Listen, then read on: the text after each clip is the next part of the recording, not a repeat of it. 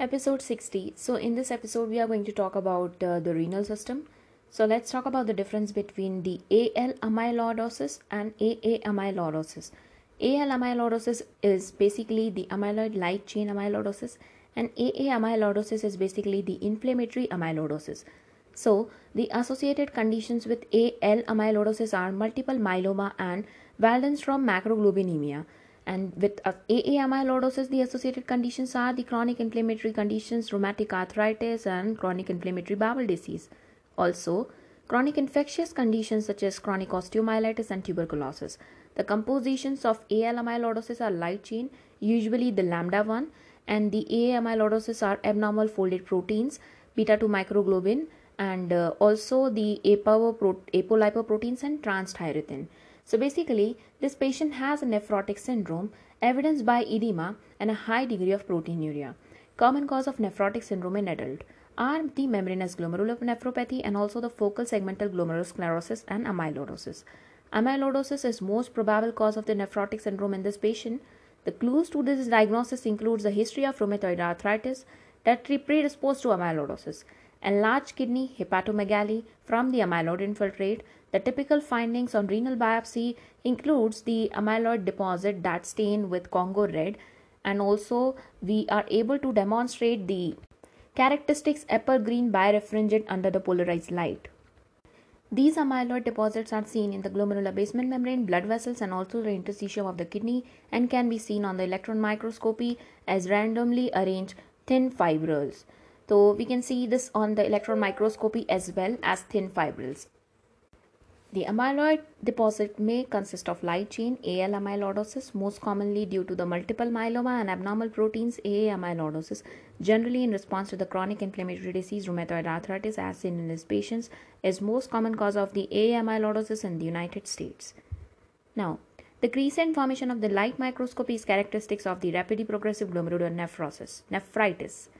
Hyalinosis than the affected both the afferent and efferent arterioles is seen in hypertensive nephrosclerosis.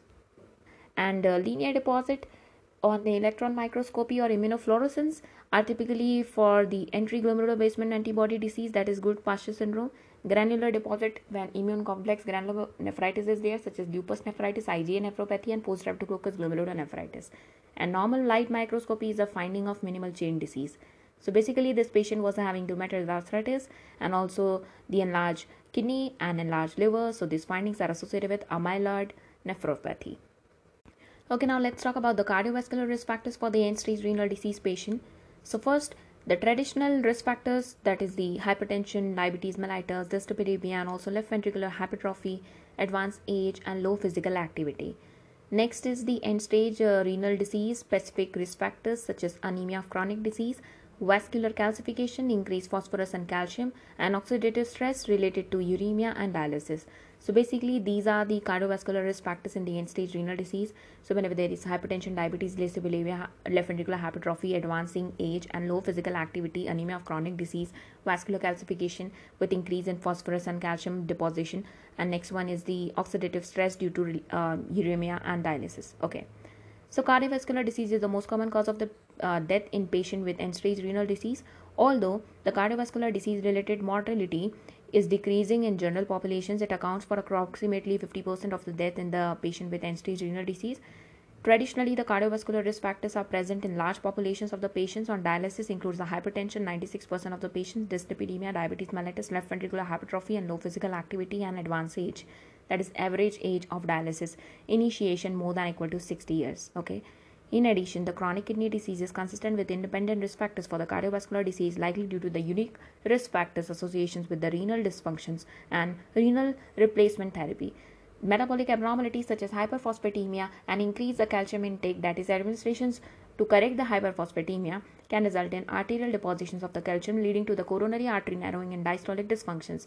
Uremia and bioincompatibility renal replacement therapies such as oxidative uh, can cause the oxidative stress resulting in accelerated atherogenesis and inhibition of the nitric oxide synthesis. In addition, the anemia is uh, which is a common in patient with chronic kidney disease is a risk factor for the cardiovascular disease and is associated with worsened outcomes in acute coronary syndrome. Okay. Infection is a common cause of death in dialysis patient. It accounts for approximately 15 to 20% of the death and is commonly related to the vascular access that is line sepsis. But infection is less common than the cardiovascular mortality. Okay. Next is the malnutrition, which is again common in patient with end stage renal disease, but may be due to systemic inflammatory factors, but it's not a major cause of death. Renal cell carcinoma is at increased risk of incidence with end stage renal disease patients, but the malignancy is responsible for less than 10% death. Okay. And study shows that the patient with end-stage renal disease are more likely to be experiencing the depressions and concomitant suicide than general populations. However, the incidence is very low as compared to the cardiovascular disease. The patient with the end-stage renal disease have twofold increase in the venous thromboembolism compared to the general population. However, the risk of death attributable to cardiovascular disease is much higher as compared to thromboembolic complications. Moving on to the next questions, which is again of this uh, uh, natural history of diabetic nephropathy. So first hyperfiltration stage where you see the glomerular hypertrophy, increased GFR. Next is incipient stage where you see mesangial expansions, glomerular basement membrane thickening and arteriolar hyalinosis, moderate increase in albuminuria and hypertensions. Over diabetes nephropathy, you see the mesangial nodules that is Kimmelstiel-Wilson lesions and tubulointerstitial fibrosis, overt proteinuria, nephrotic syndrome and decrease in GFR. So this patient age and symptoms of nocturnal dribbling and nocturia and uh, Weak, weak urinary stream initially suggests of the benign prostatic hyperplasia. However, the laboratory evaluations reveals the proteinuria and elevated creatinine, which is unexpected in BPH alone. So, given his long standing of diabetes history, that is diabetic uh, nephropathy, is most likely cause of this kidney disease. The diabetic nephropathy presents with microvascular process that is microangiopathic that predominantly affects the glomeruli and it is commonly asymptomatic in early stages but is found on routine studies. So, patient risk factors of diabetic uh, nephropathy includes the long-standing diabetes, 5 to 10 years, evidence of other microvascular complications, retinopathy, suggesting the decreased visual acuity in this patient, poor glycemic control more than equal to 7, poor control hypertension more than equal to 130 by 80. Proteinuria reflecting the glomerular damage, damage is important clue for diagnosis, particularly if persistent. Although a positive urine dipstick check revealed this patient's proteinuria, and the preferred screening test is random urine albumin to creatinine ratio, which detects the excess albuminuria more than equal to 30 earlier. Okay, and proteinuria is also associated with increased risk of the cardiovascular mortality and concurrent macrovascular complications such as the cardiovascular disease, such that as seen in this patient, such as carotid bruit and the myocardial infarctions. So yeah, you have to think uh, that uh, this patient's uh, microangiopathic hemolytic anemia is responsible for this left-sided carotid bruit and bilateral edema and all this thing. So it is because of the diabetes which is causing the macrovascular complications in the heart and diabetic nephropathy which is leading to kidney damage. Persistent proteinuria basically. Okay, the other options are the minimal change disease that can cause the nephrotic syndrome more than equal to 3.5 gram proteinuria per day, edema, hypertension, hyperlipidemia due to podocyte damage. Plus 2 proteinuria and urine dipstick test is unlikely to be present in nephrotic range proteinuria, so it's not the nephrotic syndrome caused by minimal change disease. Next is neurogenic bladder, which can be a urinary symptoms, which can lead to this urinary symptoms, and it can be caused because of the spinal cord injury or because of multiple sclerosis is often accompanied by bladder spasm but would not cause an elevated creatinine or proteinuria. Diabetic autonomic neuropathy can affect the bladder, however, it would cause different urinary symptoms such as decreased frequency incontinence than those in these patients and would not likely explain this proteinuria and elevated creatinine. BPH explains the patient's urinary symptoms and increased risk of the obstructive uropathy such as the urinary outflow tract obstructions. However, the post residual volume will be less than 50 so um, will be more than 50 but in this patient it was less than 50 so it is inconsistent with the obstruction. Next is renal papillary necrosis is the common complications of sickle cell nephropathy which can cause the hematuria rather than proteinuria. So it's not the sickle cell disease causing this okay? Now let's talk about workup workup of an high anion gap metabolic acidosis. So what are you supposed to do next? Okay. So high anion gap metabolic acidosis Associated clues can be first, drug ingestion.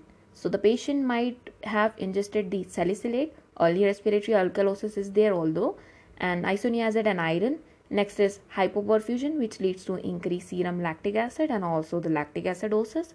Next is the renal failure, which increase the BUN and uremia. Next is the hyperglycemia, which leads to urine and serum ketones, that is DKA. Next is the osmolar gap that is because of ethylene glycol, urinary calcium oxalate stones crystals may be there, methanol which leads to blindness and propylene glycols. So all these were the causes of the metabolic uh, acidosis that to the high anion gap that is respiratory include this uh, this includes the salicylates, isoniazid iron. You see that drug ingestion was there. Lactic, acidosis, you see that serum lactate increase. Uremia, you see B1 increase. DK, you see ketone increase. And uh, ethylene glycol, you see stones. Methanol, you see blindness. And propylene glycol, you see that there is osmotic gap. Okay, osmolar gap. So this patient has a metabolic acidosis, pH less than 7.35, primarily decrease in the bicarbonate with an increase in the anion gap. So we have to calculate the anion gap. If it is more than 12, then we know that it's an increase in the anion gap. His uh, measured serum osmolarity often obtained in this patients with an anion gap metabolic acidosis and suspected ingestion is elevated. Like we have to calculate the osmolarity also. So how are you going to calculate the osmolarity? With the formula of twice into sodium concentration, glucose by 18 and the blood urea nitrogen by 2.8 and you have to add all this thing and then you have to calculate the serum osmolarity. Then you have to subtract the serum osmolarity from the osmolarity given in the question. So when you subtract this, you find uh, amount. If that amount is less than 10, then it's normal, which is known as osmolar gap. So if less than 10, then it's normal. But if it is more than 10, then it's because of something. So combination of the higher anion gap and osmolar gap metabolic acidosis is seen in the patients with acute methanol or ethylene glycol poisoning. Okay, so the patient's urine analysis shows a square that is envelope shaped uh, calcium oxalate crystals also. Okay, so calcium oxalate crystals are envelope shaped which are classically observed in the patients with ethylene glycol poisoning which is known as the antifreeze ingestions.